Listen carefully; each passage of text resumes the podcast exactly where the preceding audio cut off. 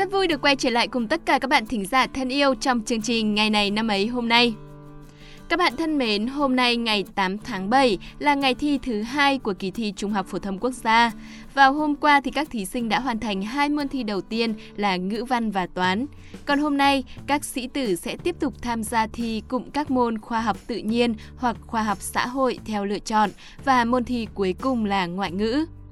Vậy là chỉ còn nốt hôm nay thôi, các thí sinh sẽ kết thúc 12 năm đèn sách. Một chặng đường mới sắp sửa được mở ra với thật nhiều điều thú vị đang chờ đón. Nhưng trước tiên thì chúc tất cả các chiến binh của mùa thi này sẽ có một ngày thi thứ hai thật suôn sẻ và may mắn nhé.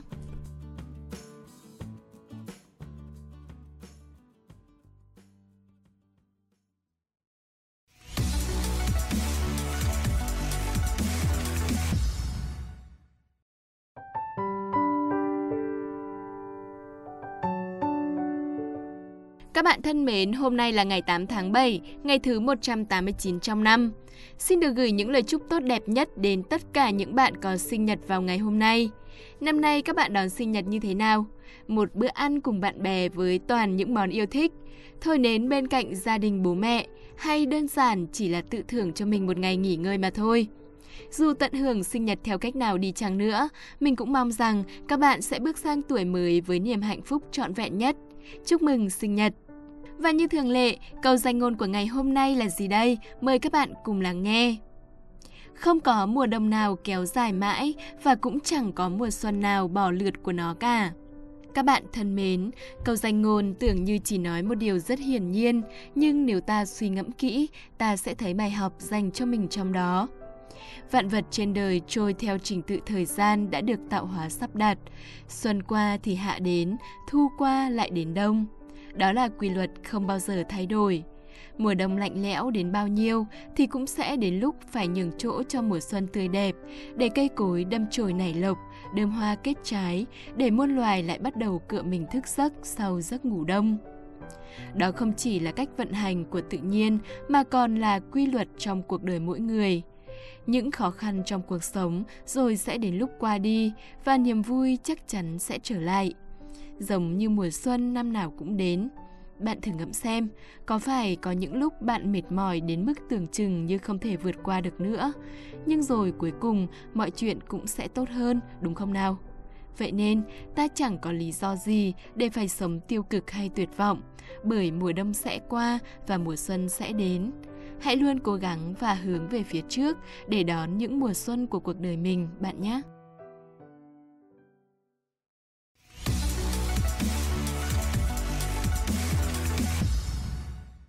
Tiếp theo, chúng ta sẽ đến với phần cuối cùng và cũng là phần chính trong chương trình hôm nay. Cùng xem ngày hôm nay của những năm về trước đã có những sự kiện quan trọng nào xảy ra nhé.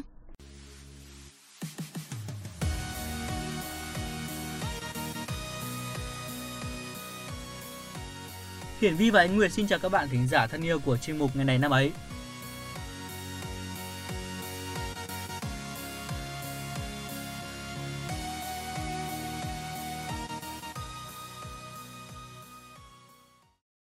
Ơ, Vi sao mặt lại yếu xìu thế? Hôm nay lại có một bạn trên mặt Vi già người ta. thế là bạn ý đoán uh, tuổi Vi bao nhiêu? Có đến mức mà bị đoán như là sinh năm 87 như lần trước không? Ờ, cũng không đến nhưng mà cũng chả kém, sinh năm 90.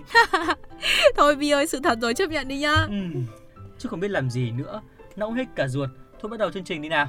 À ok, hôm nay chỉ có một duy nhất một sự kiện diễn ra tại Việt Nam thôi và đó là sự kiện gì thì uh, mời Vi sẽ cung cấp cho các bạn thính giả. Ngày 8 tháng 7 năm 2009 là ngày mất của giáo sư, nhà giáo nhân dân Đoàn Trọng Chuyến. Ông quê ở xã Lộc An, huyện Phú Lộc, tỉnh Thừa Thiên Huế. Ông là đảng viên của Đảng Cộng sản Việt Nam, tham gia cách mạng từ tháng 9 năm 1945. Ông đã trải qua nhiều cương vị công tác khác nhau như Ủy viên Ủy ban Hành chính kháng chiến Trung Bộ, Hiệu trưởng trường Kinh tế Tài chính, nay là Đại học Kinh tế Quốc dân từ năm 1960 đến năm 1963, Phó trưởng Ban Tài chính Thương nghiệp Trung ương Đảng, Chủ nhiệm Ủy ban Kế hoạch Ngân sách Quốc hội, Phó Viện trưởng Viện Quản lý Kinh tế Trung ương, chủ nhiệm Ủy ban Vật giá Nhà nước từ năm 1981 đến năm 1984. Ông được Nhà nước Cộng hòa xã hội chủ nghĩa Việt Nam phong tặng học hàm giáo sư và danh hiệu nhà giáo nhân dân vì những đóng góp to lớn trong sự nghiệp chồng người. Ông được trao tặng huân chương độc lập hạng nhất, huân chương kháng chiến hạng nhất, huân chương kháng chiến chống Mỹ cứu nước hạng nhất, huân chương lao động hạng nhất, huy hiệu 60 năm tuổi Đảng. Ông đã có nhiều thành tích trong công tác giáo dục và nghiên cứu về cải cách hành chính và đã được tặng Giải thưởng Nhà nước Việt Nam về cụm công trình cải cách bộ máy nhà nước. Vừa rồi là sự kiện diễn ra tại Việt Nam, toàn bộ thời lượng còn lại của chương trình sẽ dành cho những sự kiện diễn ra trên thế giới.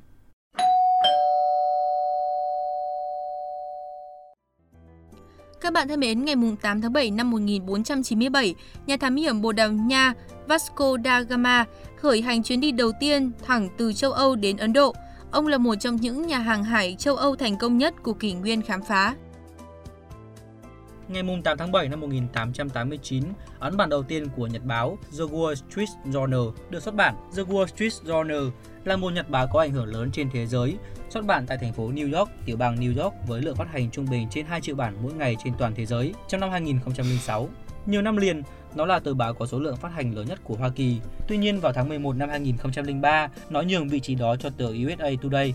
Tờ báo này cũng phát hành ở châu Á và châu Âu. Nó đã được nhận giải thưởng Pulitzer 29 lần. Ngày 8 tháng 7 năm 1994, Chủ tịch nước Cộng hòa Dân chủ Nhân dân Triều Tiên Kim Nhật Thành qua đời. Ông là nhà lãnh đạo Cộng hòa Dân chủ Nhân dân Triều Tiên từ khi quốc gia này được thành lập vào đầu năm 1948 đến khi ông mất, và được con trai là Kim Chính Nhật thay thế. Ông giữ chức thủ tướng từ năm 1948 đến năm 1972 và chủ tịch nước từ năm 1972 đến khi mất.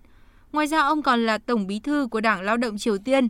Với tư cách là nhà lãnh đạo của Cộng hòa Dân chủ Nhân dân Triều Tiên, ông đã chuyển từ hệ tư tưởng Mác Lênin sang tư tưởng chủ thể, nghĩa là tự lực tự cường do ông tự phát triển và tạo nên sự sùng bái cá nhân. Bắc Triều Tiên chính thức gọi ông là lãnh tụ vĩ đại và hiến pháp xem ông là chủ tịch vĩnh cửu. Ngày sinh và ngày mất của ông là quốc lễ ở Cộng hòa Dân chủ Nhân dân Triều Tiên. Sau khi cha mình là Kim Nhật Thành qua đời, Kim Chính Nhật là lãnh tụ tối cao nắm thực quyền của Cộng hòa Dân chủ Nhân dân Triều Tiên từ năm 1994 đến năm 2011. Về mặt nhà nước, chức danh chính thức của ông là Chủ tịch Ủy ban Quốc phòng Cộng hòa Dân chủ Nhân dân Triều Tiên, tư lệnh tối cao của Quân đội Nhân dân Triều Tiên. Trên các phương tiện truyền thống chính thức tại Cộng hòa Dân chủ Nhân dân Triều Tiên, ông được coi là lãnh tụ kính yêu lúc sinh thời và tổng bí thư vĩnh cửu khi đã quá cố. Các bạn thân mến, đến đây thì thời lượng dành cho chương trình cũng đã hết. Anh Nguyệt và Hiển Vi xin cảm ơn quý vị và các bạn đã chú ý lắng nghe. Xin chào và hẹn gặp lại.